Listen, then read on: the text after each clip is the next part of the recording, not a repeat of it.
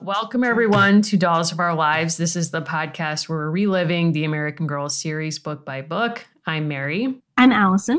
Allison, you know, you just, I just became aware of something really alarming before we sat down to record. And so I've actually hijacked the intro to this show because we all, as a community, need to care about what I'm about to show you.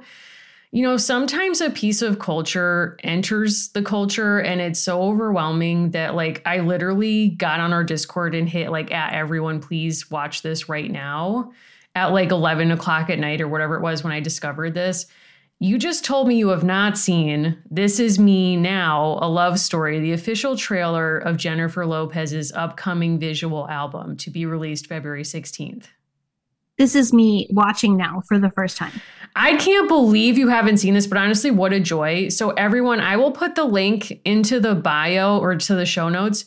I'm sorry, this is going to be two minutes, 15 seconds. I don't care.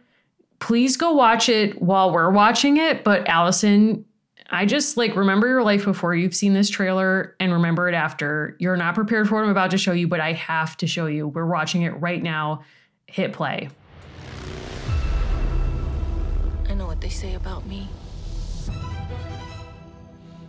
About hopeless romantics. That we're weak. And I'm not weak. I learned the hard way. Love stories have a happy ending. But she didn't cast Ben. She didn't catch that. Let's pick this back up next week. Fat Joe is her therapist. We think you might be a sex addict. What? Maybe.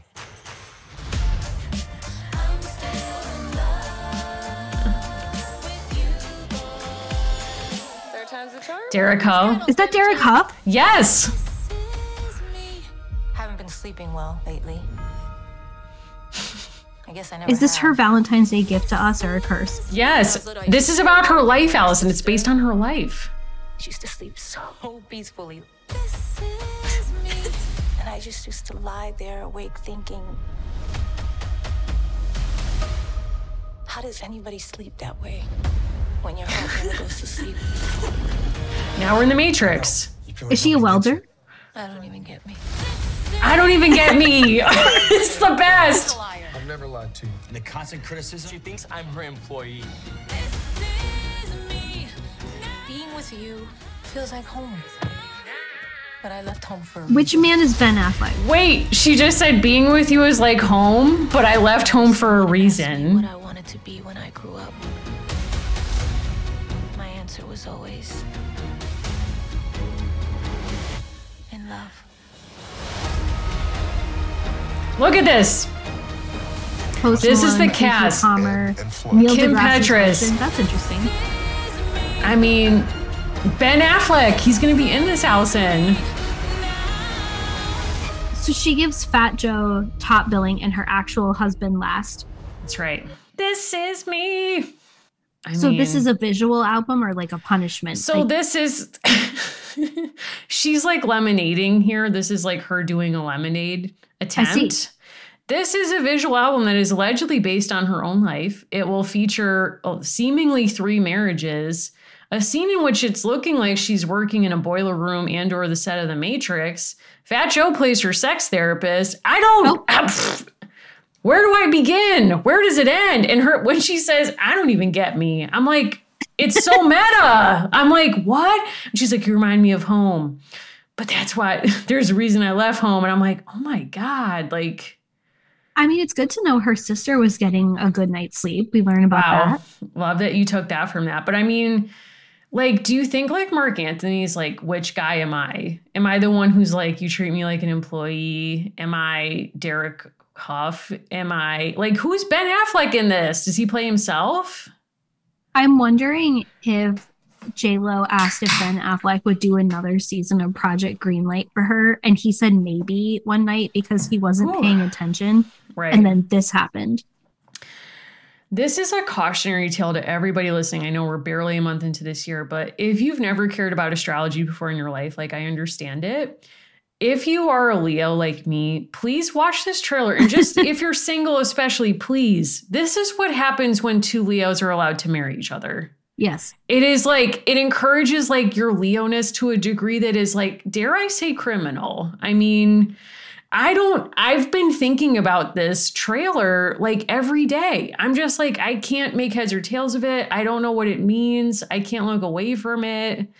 I needless to say, if you are a part of our Discord on February 16th at 8 p.m. Eastern Standard Time, I'm going to be there and I'm going to hit play. This is coming out on Amazon Prime, Allison. On a Friday? We, on a Friday. I mean, I think I'm washing my hair.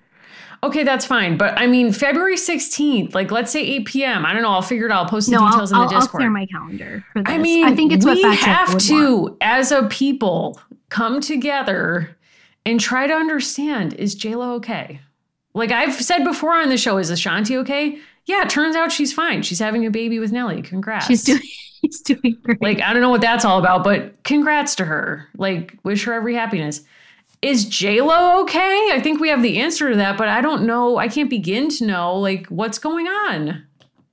I think she's going to be okay because she has a lot of money and job stability.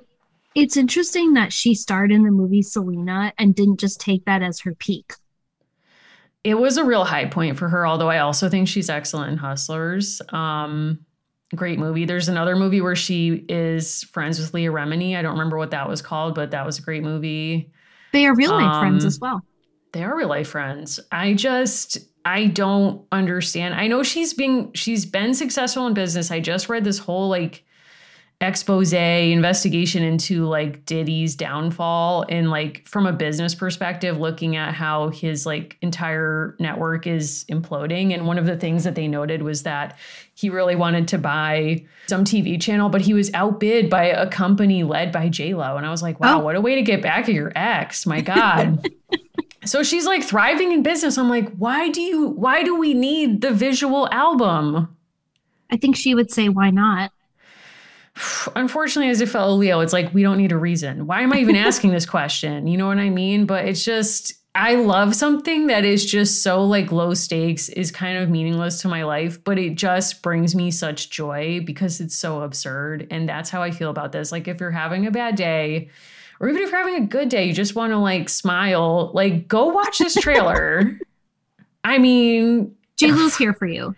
JLo's here for something. I don't really know what. I mean, at one point we're dancing on a like it's almost high school musical. Another moment she's dancing in the rain. Then we see her like seemingly in the Matrix. She's in a boiler room. There's like a flash dance moment.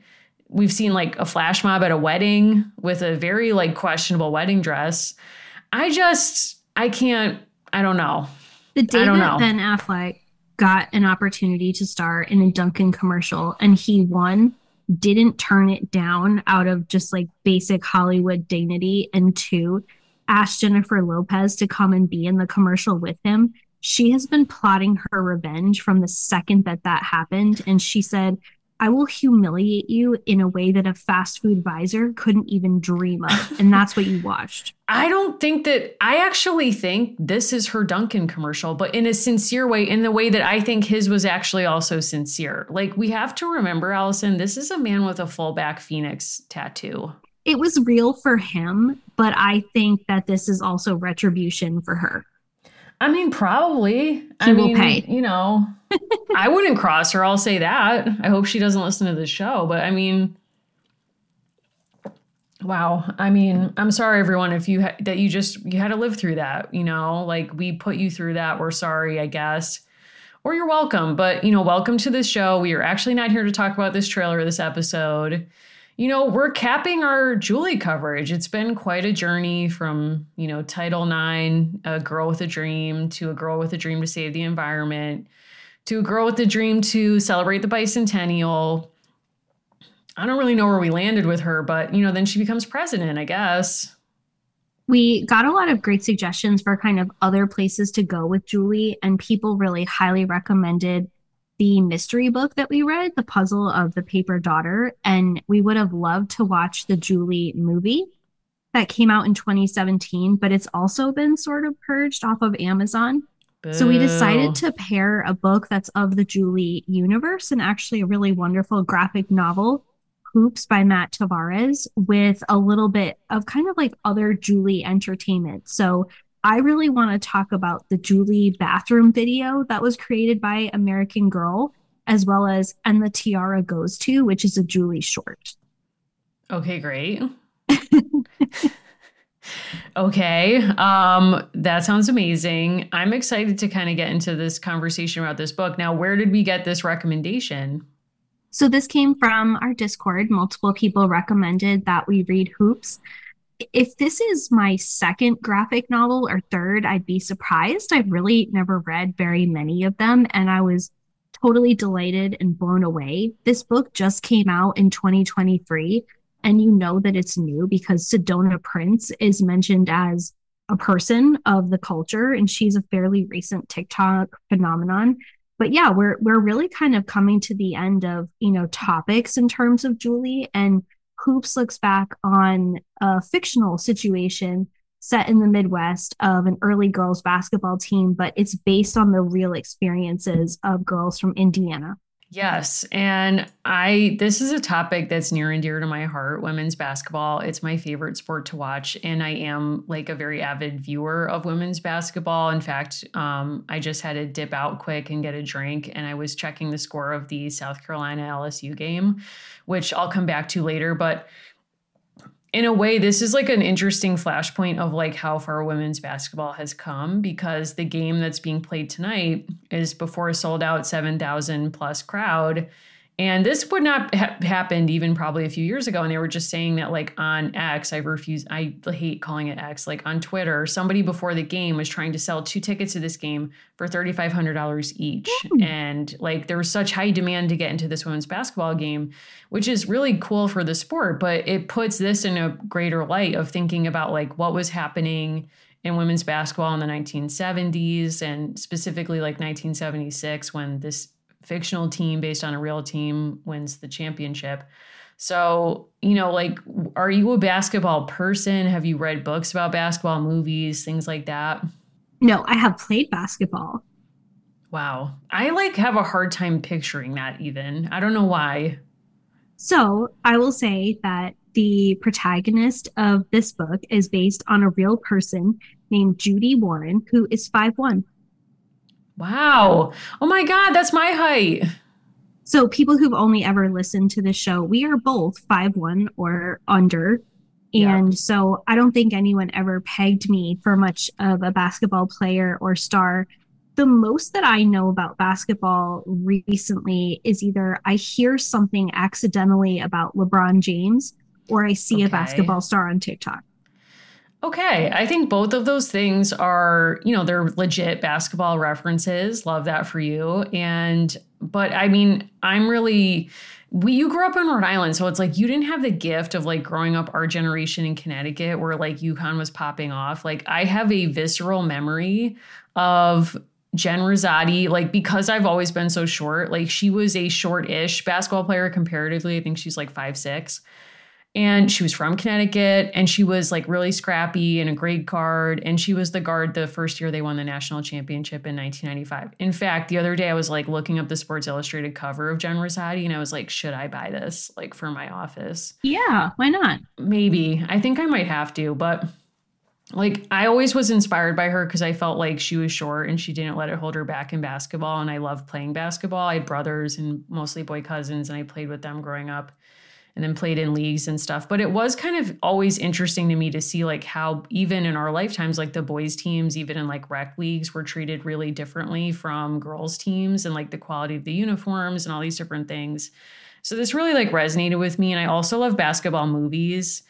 I mean, I follow the NBA, but honestly, like the NBA drama is like also kind of wild. But um I really like watching women's basketball. So, like Pat Summitt and Tennessee, like so many great programs. But I love basketball movies. Like the, he mentions Hoosiers, which is a classic. But you know, there's like lesser known ones. Like there's a movie with like Whoopi Goldberg where she plays the coach of the Knicks. Have you seen that? Or there's a movie called um I'm just gonna list movies that like only I have seen. There's another movie that stars Common and Queen Latifah where she's like his physical therapist and they fall in love and like he plays for like the Knicks or something. You know, a there's lot. a plot on the Sex in the City where Miranda dates the coach for the Knicks. I forgot that. hmm Or sorry, he's not a coach. He is the physical therapist slash doctor. It's kind of unclear what he's doing. Okay, fair. I mean, honestly, that's like a great connect. I mean, the Knicks aren't great, but like that's a really great connection.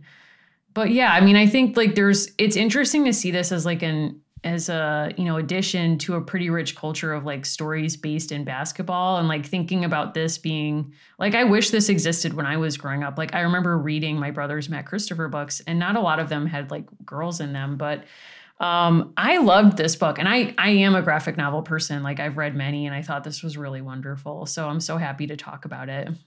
Yeah, Matt Tavares is a highly acclaimed author and illustrator. So he is also a New England person. And early on in his career, he wrote and illustrated a story that was called Sebastian's Ball. And that is about a magic foul ball caught at a Boston Red Sox game. He's done a number of sports books, but he was really inspired to take this story of an actual team from Indiana and to turn it into, I think, a highly relatable and relevant story about kind of like the struggles that young people still have with like friendship and sports. And maybe it would help. We say Title IX a lot, but maybe to talk about what that actually is, like where that comes from before we get into the sports story and how it connects to Julie. Absolutely. Let's get into it. So, Title IX is what it's typically referred to.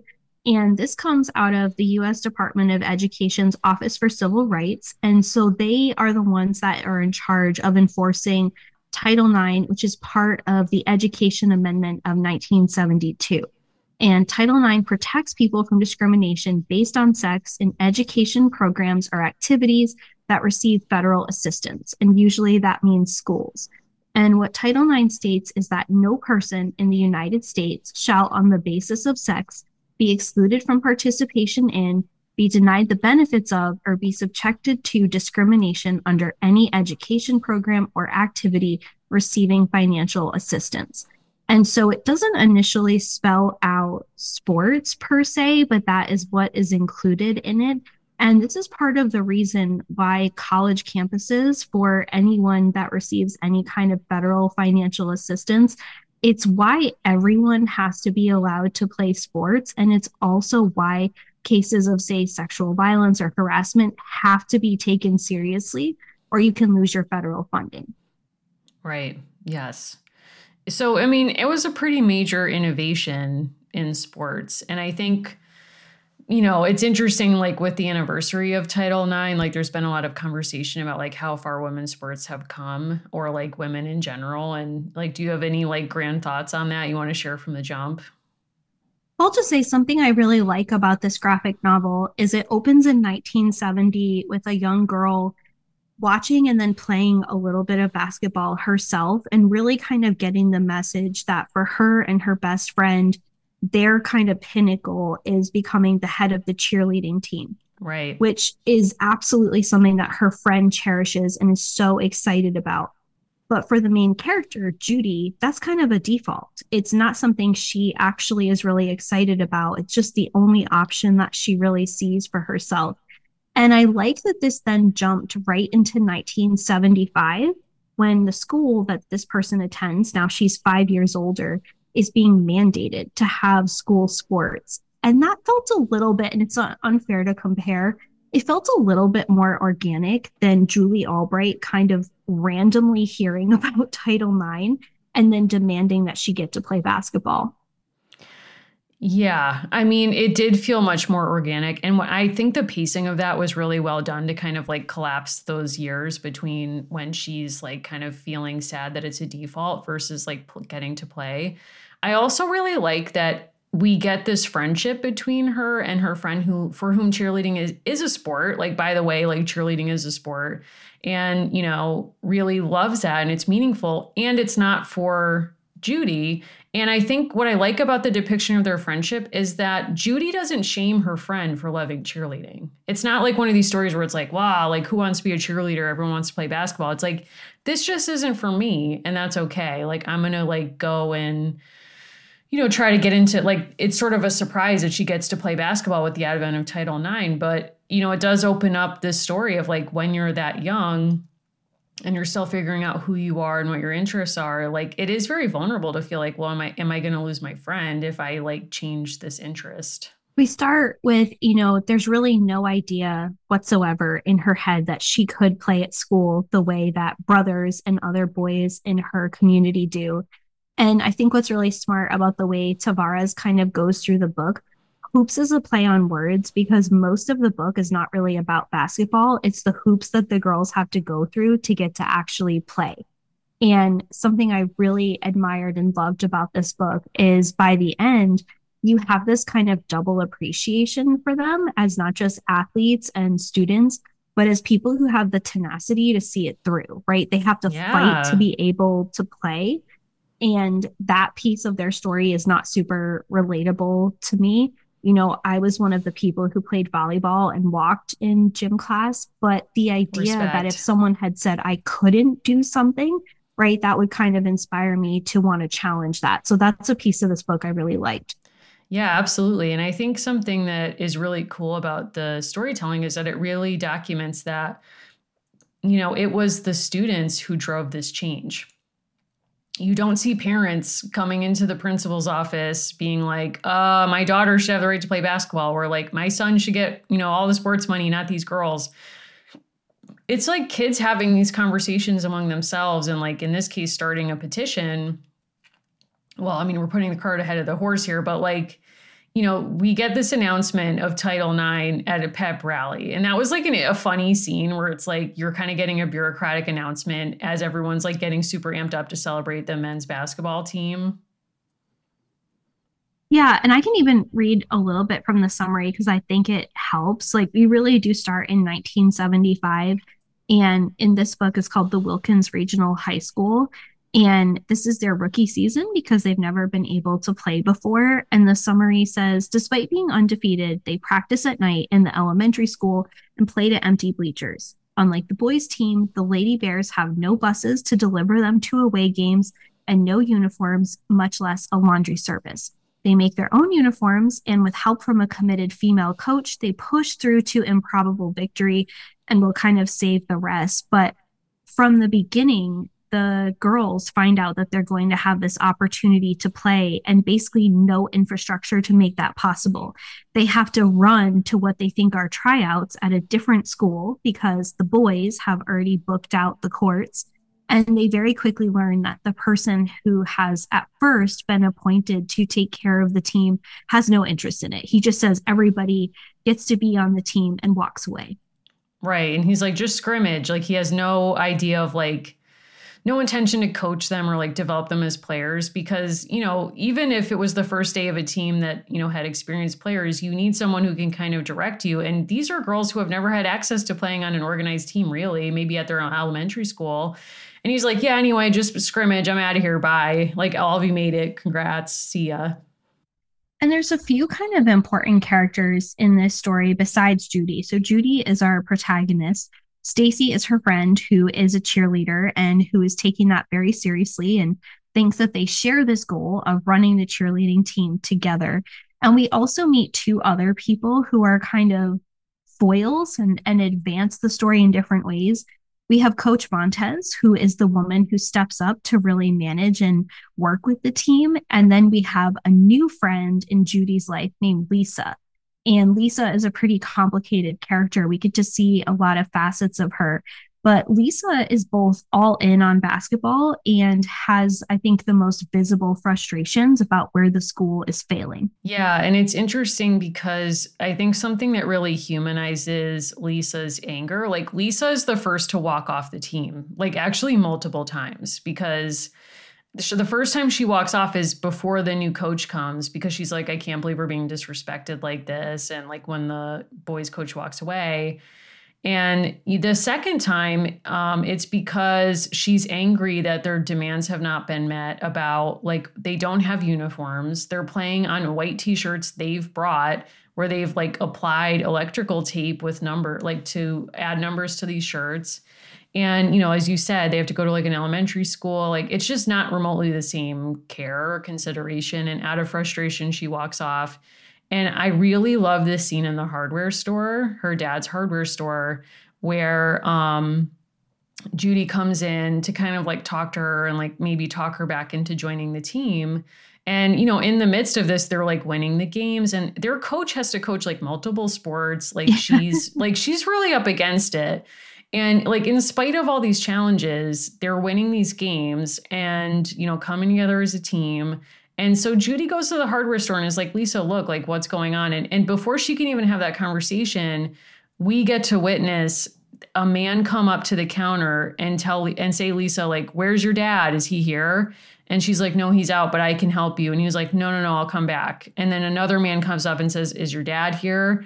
And just like really disrespect her as someone who probably could help them with whatever they need at the family hardware store. And I think it's a really beautiful moment where it's not hitting you over the head, but it's like, wow, these issues actually have resonance off the basketball court. It's something you also couldn't do, or you would have to do in a different way. Because I kept thinking, how would the experience of telling this story be different if Tavares chose to write a novel? And he mm. talks in the back of the book about how he actually really struggled to think of how to write and depict this story and I think something that is so subtle and really just perfect about this book is the women in the book in particular don't have to say out loud and don't have to offer exposition on the sexism because they just look at each other.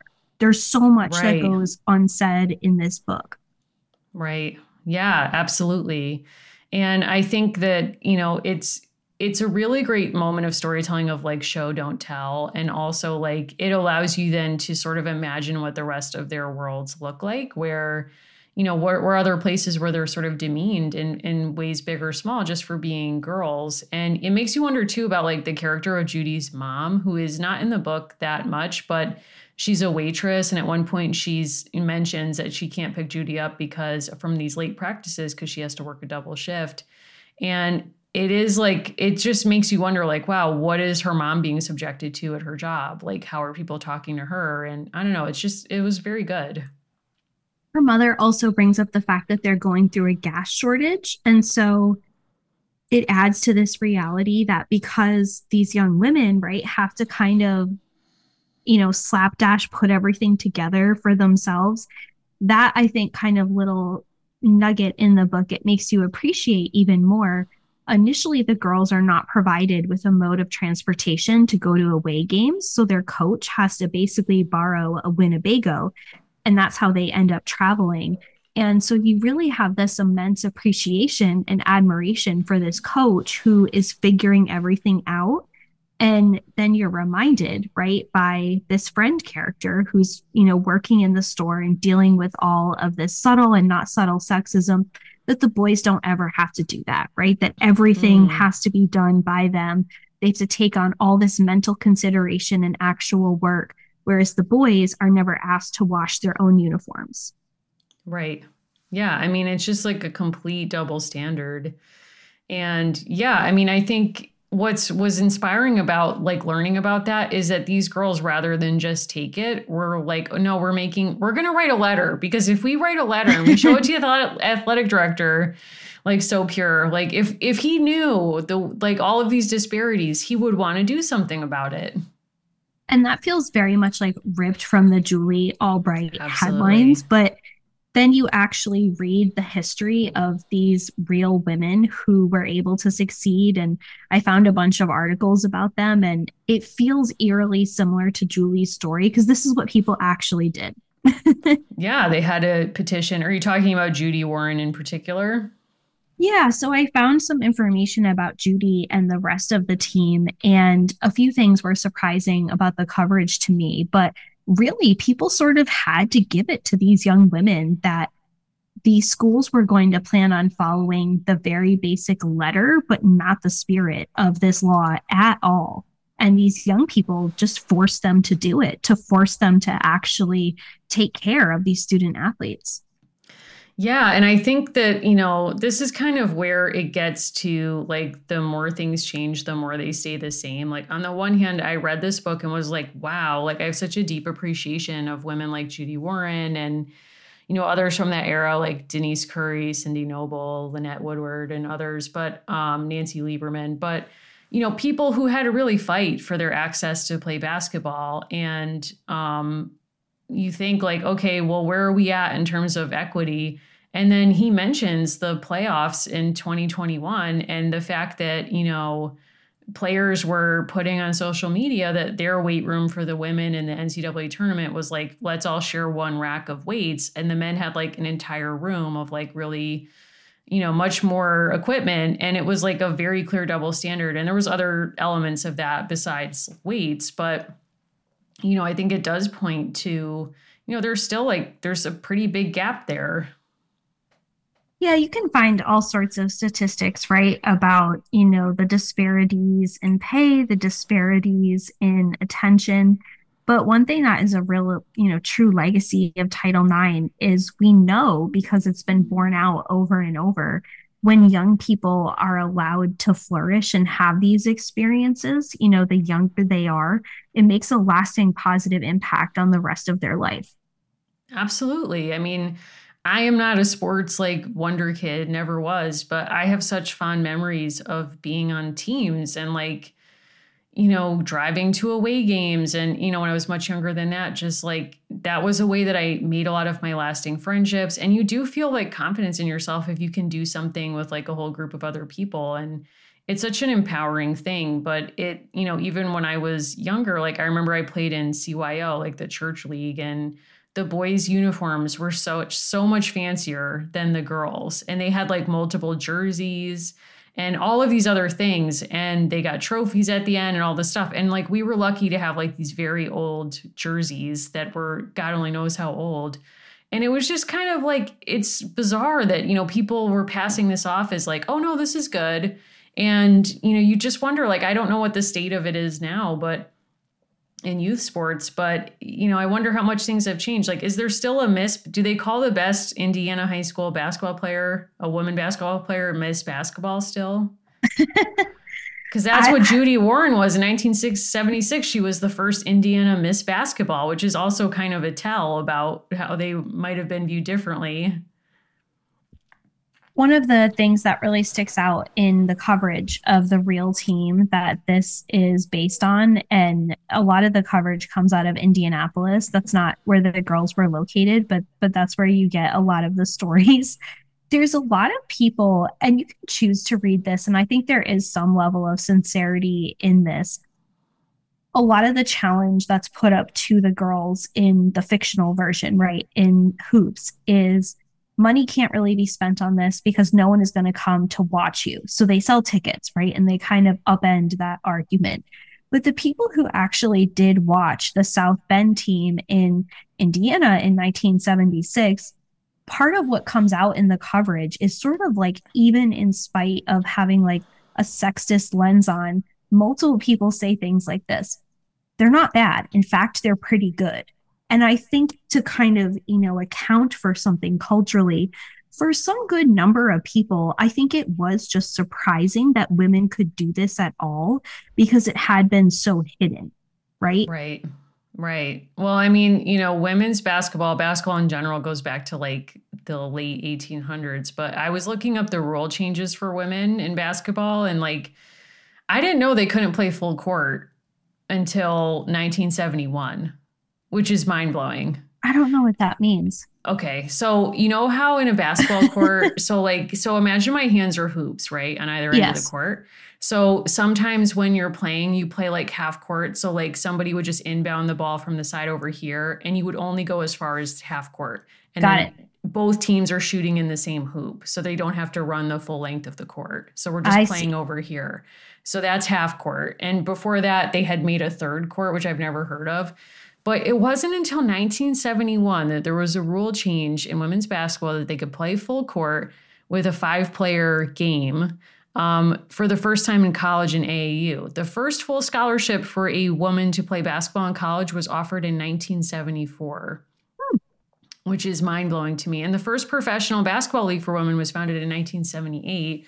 It only existed till 1981 and then was defunct until 1996 when we got the WNBA and the ABL um, which were both, I think, trying to play on the popularity of the 1996 women's basketball Olympic team, which had like Sheryl Swoopes on it. who was considered like the female Michael Jordan, or that's how she was marketed at the time. She was the first woman basketball player to have a sneaker named for her.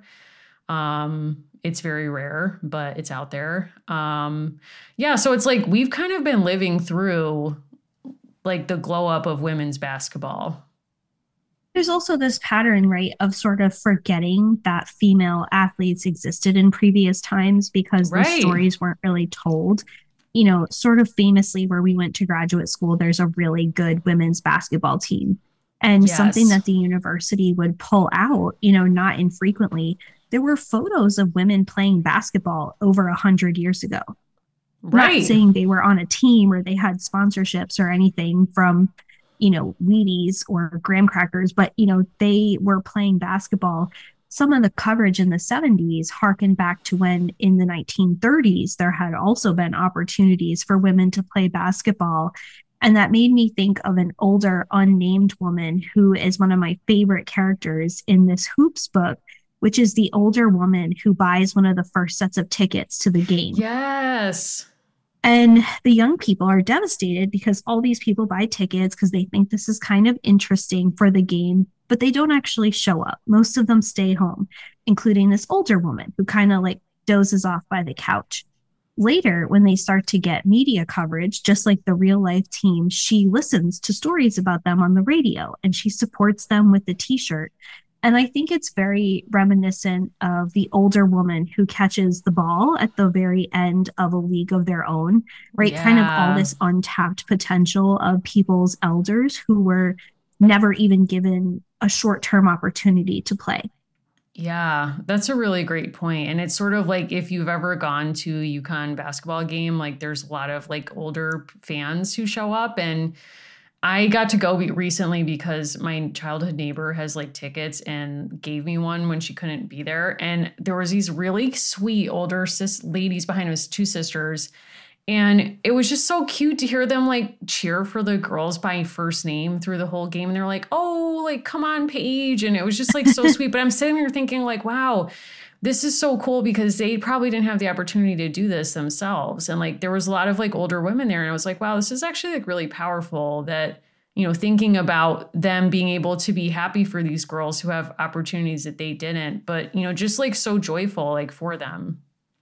What do you make of the fact that, you know, this team is pretty much an instant success? You know, they end up going pretty far and they end up winning a huge championship. Like, what do you make of the choice to kind of focus on that? I mean, I like it in the sense that, like, that to me is his greatest inspiration of Hoosiers coming in. I don't know if you've seen Hoosiers. Okay, so Hoosiers is the reason why I almost broke my ankle when I was like in fifth grade because I watched Hoosiers and I love that movie. And it basically is like canon, like why Indiana is like huge, like basketball culture. Like it's capturing like early basketball culture in the state. And everyone's like excitement for high school basketball. And it's set in the 50s. And all, every member of the team is wearing Converse high tops. And to my mind, when I was watching this at eight, preparing to play like town basketball for the first time, I'm like, okay, so the secret to being good at basketball is you got to wear Converse high top sneakers. And so I did that. And like basically, my coach came over to my mom like after the fifth game or something. And he was like, she will break an ankle. The Converse have to stop. Like I've told her. And I was like, I didn't share this with my mom because I'm like, this is the secret sauce. Like this is how I'm going to make it. But anyway, don't don't wear Converse if you're going to play basketball. It doesn't support your ankle. Anyway, but the story of Hoosiers is it follows a team that has like one really good player and this coach who's like a hothead and they go from like this small town and they go to like probably the same gym where they play in the championship. And at first they're like freaked out by the lights but they win the state championship. And they don't really face that serious a test along the way. It's just sort of like wow they came from nothing and they're here. And i kind of feel like he was sort of doing that kind of storyline And if I hadn't read about in the back of the book and in newspaper articles the real team, I would have thought, okay, we're kind of just trying to push too hard for a success story. But Right. in March of 1976, there's all this coverage about Judy Warren. And so the Judy in this book is inspired by her. And this article in a major newspaper says they'll remember Judy Warren a long time. The smallest player on the floor, the five foot one blonde sparked Warsaw to the Indiana high school girls basketball crown Saturday night, 57 over 52 in a battle of unbeatens.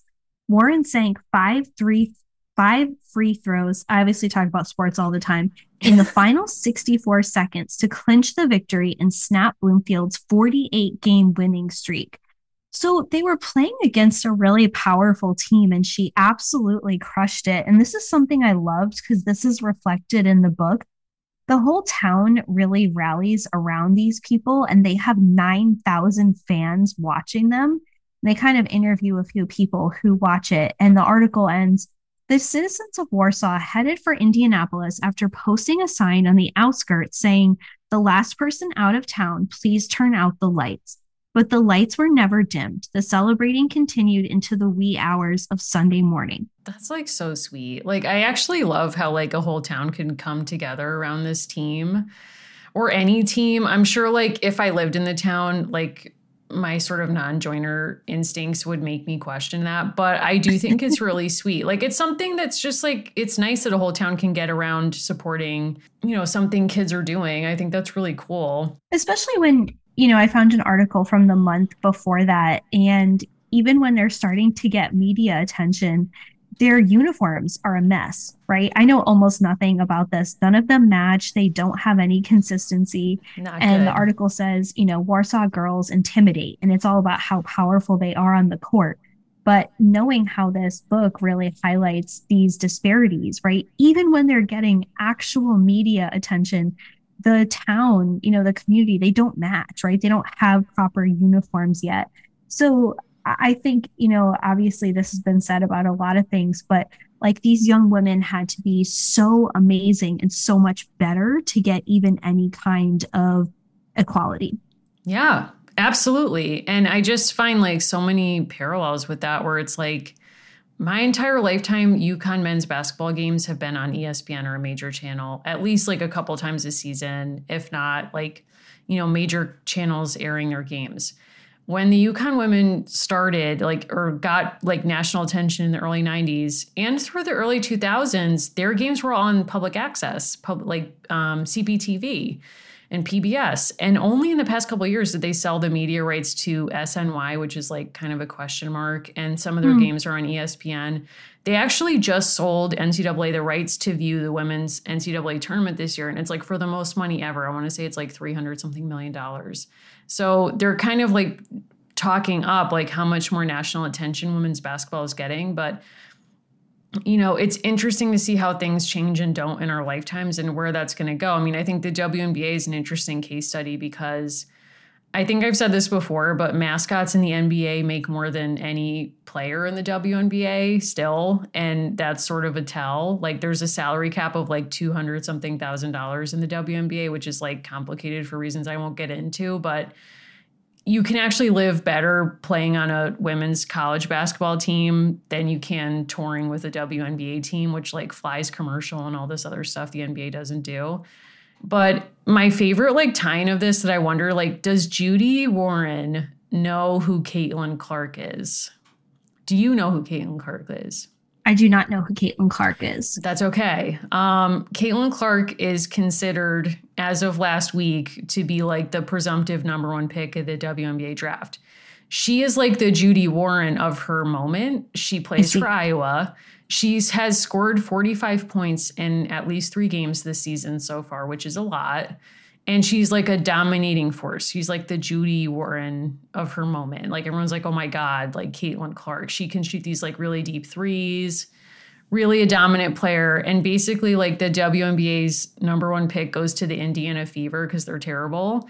And because Indiana has this long basketball culture, everyone's like trying to get Caitlin Clark to come to Indiana and to enter the draft. And I think she has another year for COVID, but I think she's going to enter this year.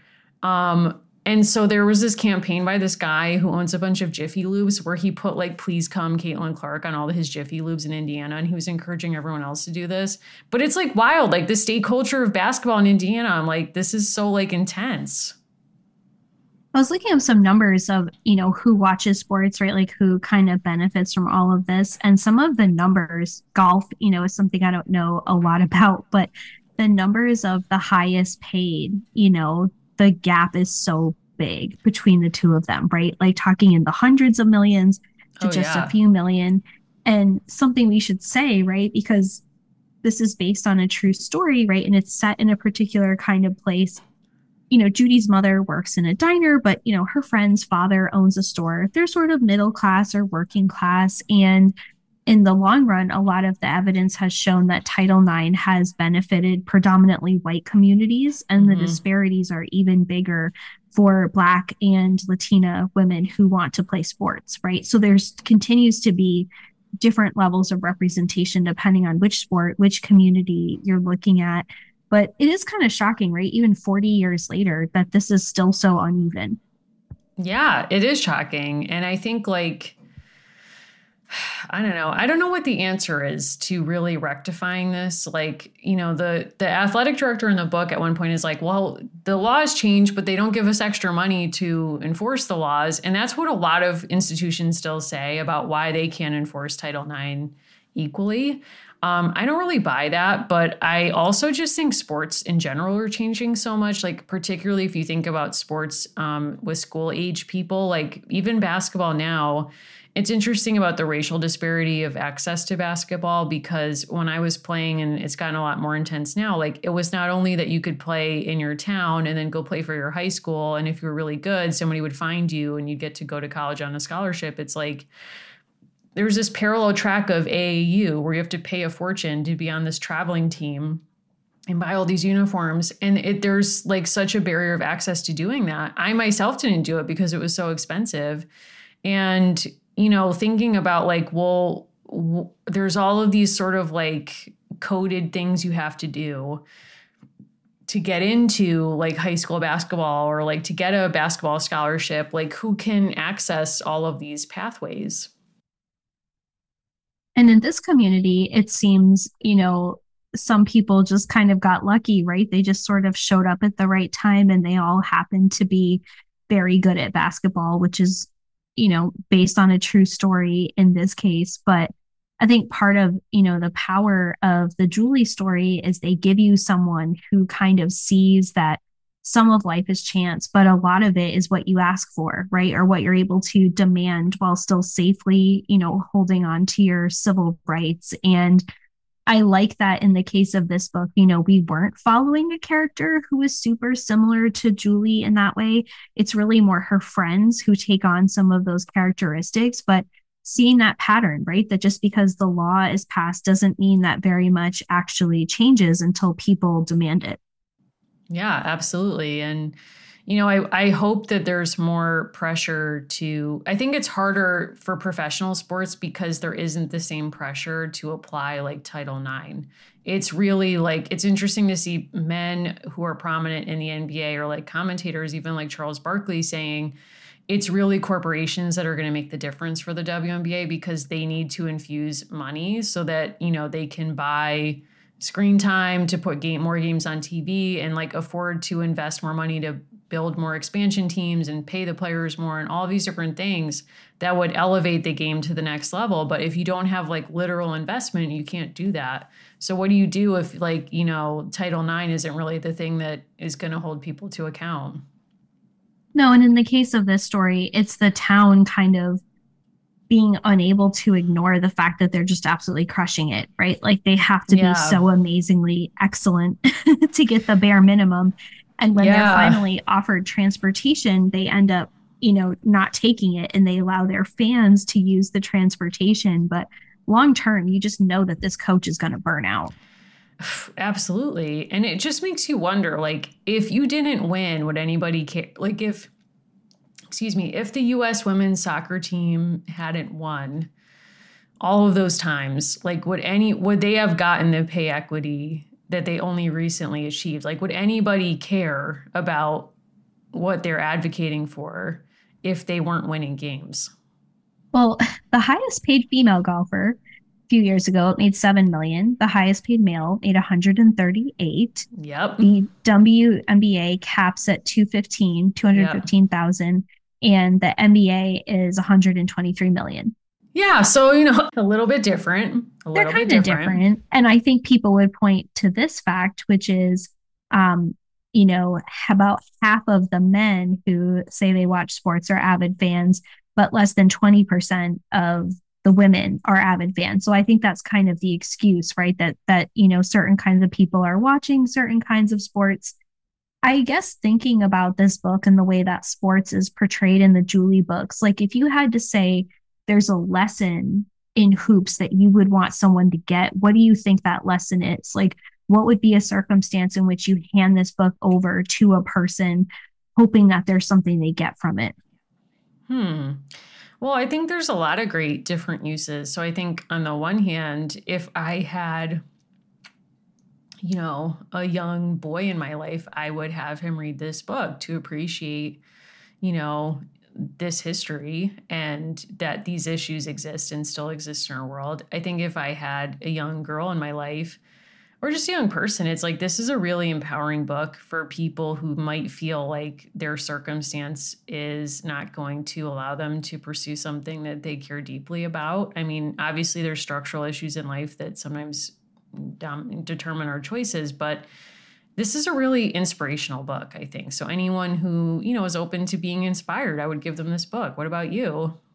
No, I think you're spot on with all of that. And I also love the ending of this book where the group of girls come back. They're now college athletes, right? Now they're able to yes. participate in that way. And I think something special about the book is the way the real life community and now Matt Tavares is kind of holding up real people as examples, right? Not kind of myths or heroes or saying like well you're either michael jordan or you're nothing but saying you know this girl who's five one just really wanted to play basketball and Yeah. ended up becoming this star you know and kind of giving people an opportunity to reward and appreciate everyday courage from actual people you might know i think is great Yeah, I think like it's a really good reminder that there's always people in your community who you might be looking to as models without even thinking about it. Like when I was reading this book, I was like remembering that there was this girl in high school when I was in elementary school and I used to go to open gym on the weekends.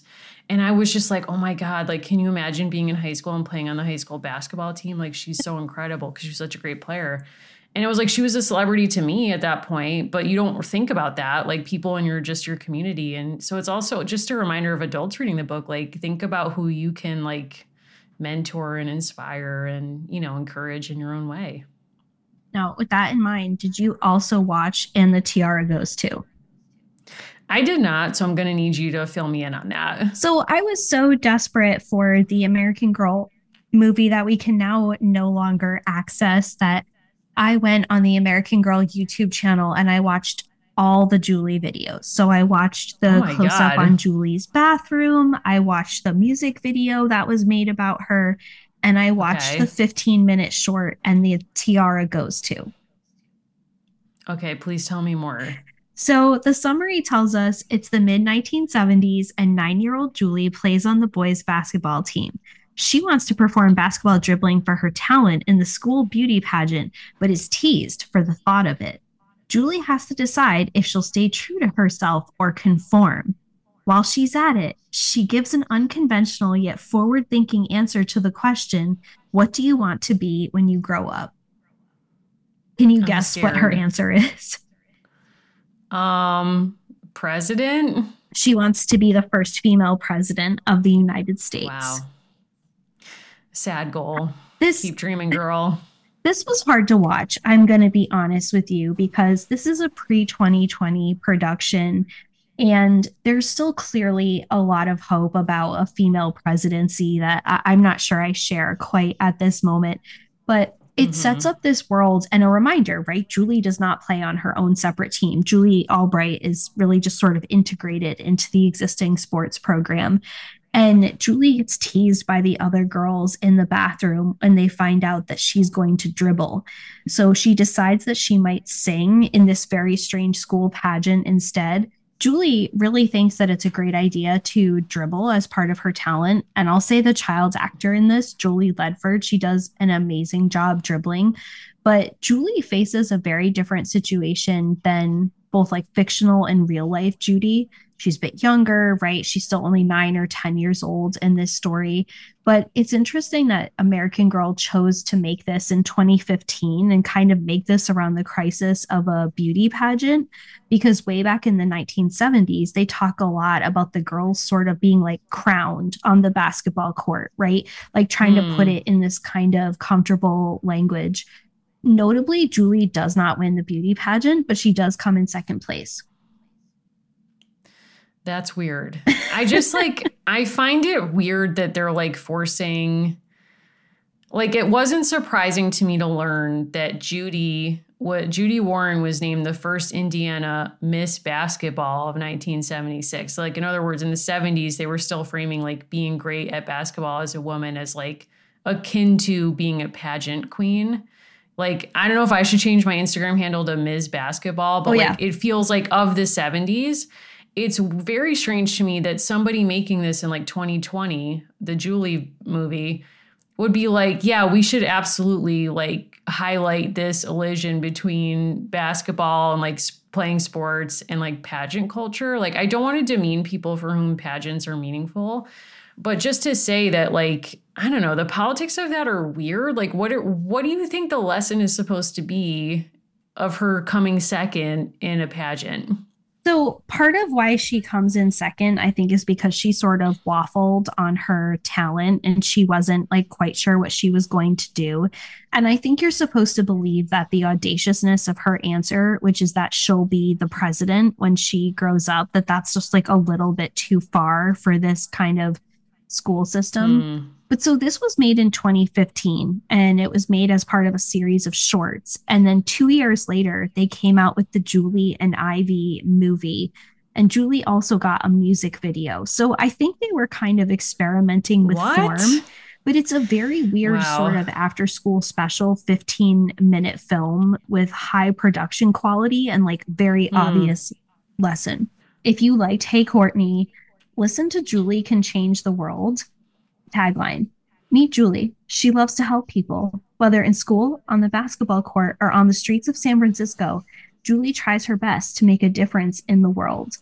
And it has like a nice little hook like she's going to know what she's going to do, what she's going to do, do everything in her heart. It it kind of has like okay. the audacity of a J-Lo song with about as much common sense.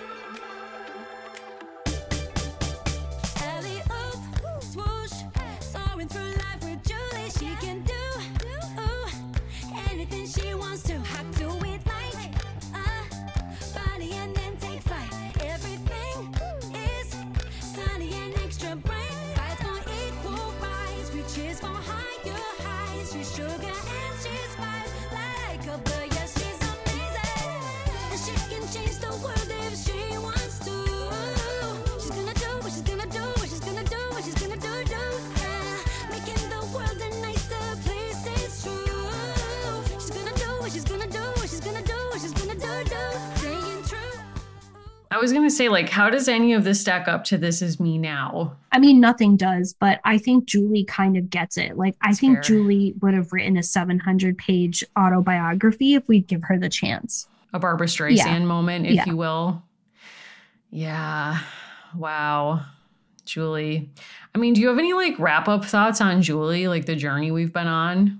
I think I appreciate that her stories are heavy handed in the right ways you know, I think sometimes we're looking yes. for things that just aren't going to be there in the books as part of re examining what we like or what we've taken away from them. And I think there's something about Julie being a fully fleshed out character and product of the 1970s where there's something kind of like in the spirit of Melody or Rebecca, just having her fully mm-hmm. embrace every possible trend from Title IX to Little Miss Watergate and just being a kind of curious and remarkable young person. I think that's what I really like about this character, even though some of her particular causes are are not for me. You know, sports were take or leave for me, but I love the principle of things with her.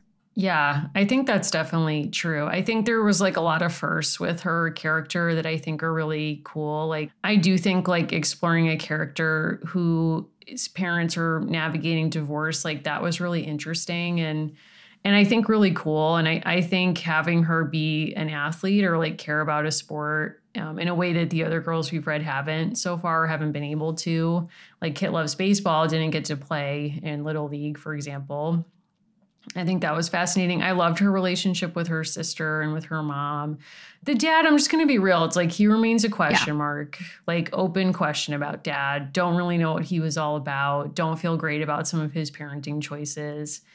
But, you know, I mean, I feel like where we land with Julie is like she was a really earnest person and she went like 100 miles per hour into like her interest in any particular moment, which feels very like of her age. And, yeah, I mean, I feel like she's a fully rounded out character in the sense that by the end of the books, you can kind of get a sense of or predict, like, here's something she would do or wouldn't do, which I think is a credit to the writing. And I don't know, I really love Julie. I had a great time. Speaking of unpredictable, if you watch the Julie's bathroom video, this person who's completely wow. earnest says, you know, like girls will have so much fun with, you know, like basically like putting Julie in and out of the shower with the macrame accessories and flushing the toilet and using her hair dryer. And I have questions for that person, not in a critical way, just like I think that's fascinating that they want girls to have this certain kind of like immersive experience with 1970s bathroom. Like someone took her like lime green and pink old custom bathroom and bulldozed it into something beige and this woman got her revenge. She was like, You will get a Julie bathroom, whether you like it or not. Oh That's what God. I think. You know, no, okay. I like that theory. I mean, in a sense, like that is kind of coming back now where people are doing bold color choices with bathroom decor. But why are we playing with Julie in the bathroom?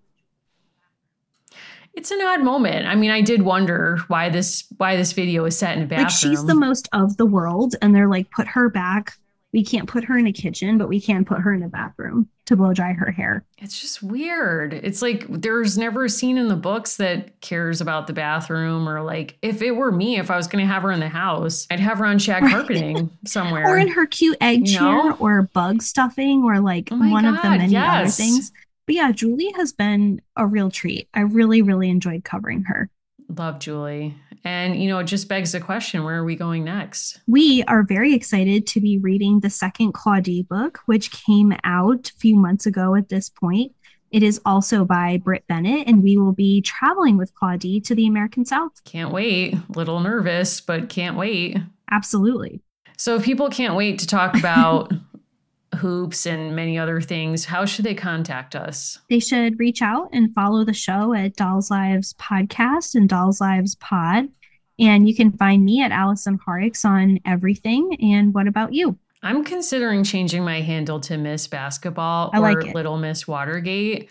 Um, you know, maybe I'll have to reserve that for the title of a future mixtape or something. But if you want to get at me, please contact me at Mimi Mahoney love talking women's basketball and almost anything else. So, yeah, can't wait to hear from folks and can't wait to move on to the second Claudie book. Thanks everyone for listening. We'll see you on the next episode.